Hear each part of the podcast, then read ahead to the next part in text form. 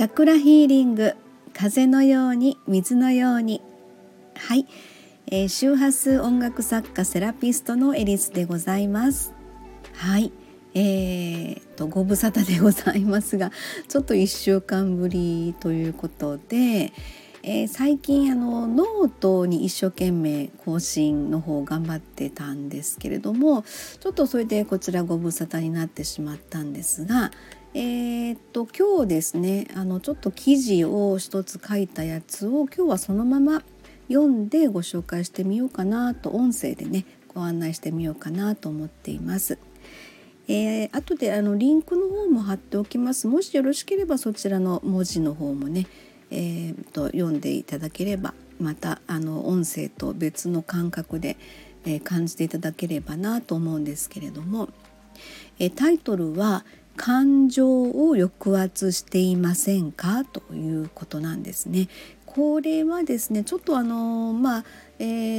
自分の周りの、クライアントさんとか、自分自身も実はですね、ちょっと発見がありまして、そんなところをですね、ちょっと文章に書いてみたんですけども、そのままちょっと読んでみますね。音声配信ということでお楽しみください。感情を抑圧していませんか？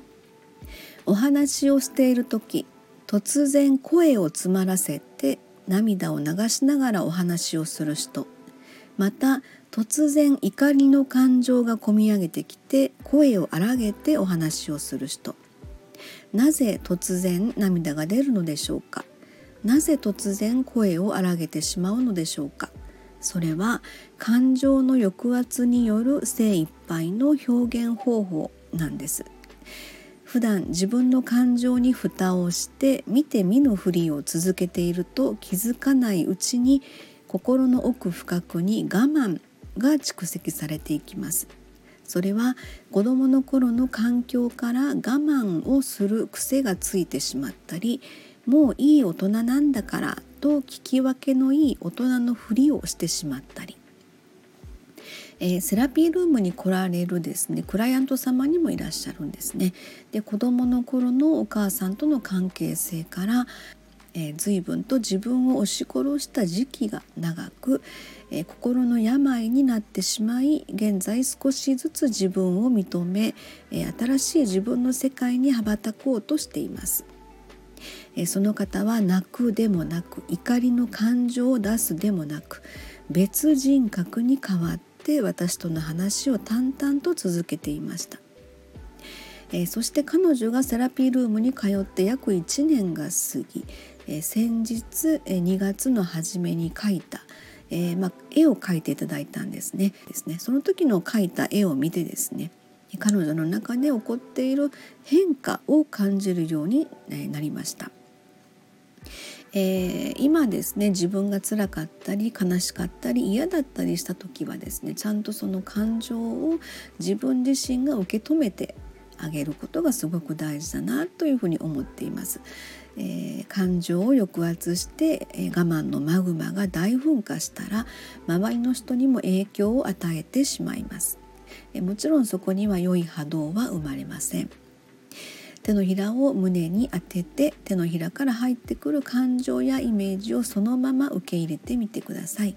辛い、悲しい、嫌だと思うその感情をそのまま受け入れて、そしてその感情を許してあげましょう。こんなこと思うなんてって自分を責める必要はありません。深呼吸しながら一呼吸を置いて、自分の責め癖がある場合は、まずはその感情をそのまま受け止めて、自分のことを許すことをしてあげてください。それを続けていくと、今度は自分の波動を上げる言葉をですね、自然と選ぶようになります。自分のことを自分で認めていくと、人間は無意識に次のステージを目指すようになるのです。実はこれは私の体験談でもありましてですね、偉そうに言っておりますけれども、自分の責め癖というのにですね、改めて先日気がつきまして、マグマの噴火の前に、自分の感情を受け止めて自分を許そうと、そんな風に思いました。はい、ちょっと自分のですね、私らしさというワークがありまして、アプリであるんですけどもね、そのアプリ最近自分の中に入れたアプリなんですけれども、ミュートだったかなっていう名前のアプリで結構面白いです。日記のように使ってもいいですし、それからちょっとした感情を書き留めておくということでも自由に使い勝手は自由なんですけれども、ただその自分のそういった感情がそうやってその1週間の感情をまとめて AI がこんな1週間でしたね、今こんな気持ちじゃないですかみたいなところをですね、なんかメッセージくれるんですよね。で、あ、そうなんだみたいな、自分の感情を俯瞰して見れるというのか、自分の感情がそうやって、文字で起こして見れるという、視覚化するというのか、そんな感じで、ミュートだったと思います。ちょっと後で、リンク貼っておきますね。そのアプリの中にですね、要はその、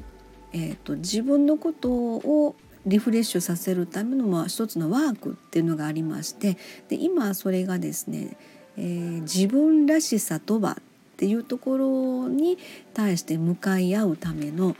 ワークがあるんですね。でそれをちょっと最近私やったんですよ。でそうしたらですね、まず1枚の写真を選ぶんですね。そこに何枚かの写真が出てくるんですけど、その写真をまずは選んで、その写真から何か出てくるメッセージみたいな、自分の中から湧き上がってくる感情というのか、そういうところで自分らしさで、最終的にこの写真と自分らしさっていうところでどういう共通点、つながりがあると思いますかみたいなことでね、そしたらね、なんか不思議とね、わーって自分の中から出てくるんですよね。でそれで私ちょっと日にち変えてですけど3回やったんですね。そしたらなんていうのかな、今ここで言った通りのことが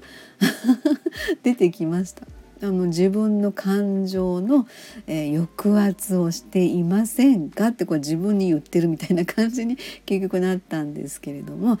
そんな感じでですね、やっぱりセラピストとしてですね、クライアント様のお話と向き合って、そういうお話を聞かせていただく中で、まず自分のことをしっかりと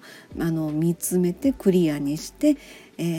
自分らしさっていうところをしっかりと見つめ直そうというふうに、思ったわけなんですね。はい、そんなわけでマグマの噴火の前に自分の感情をしっかり受け止めて自分を許そうとっていう言葉につながったわけなんですけどもね。はい、ということで今日は、そんなお話をさせていただきました。はい、ではこの辺で終わりたいと思います。ありがとうございました。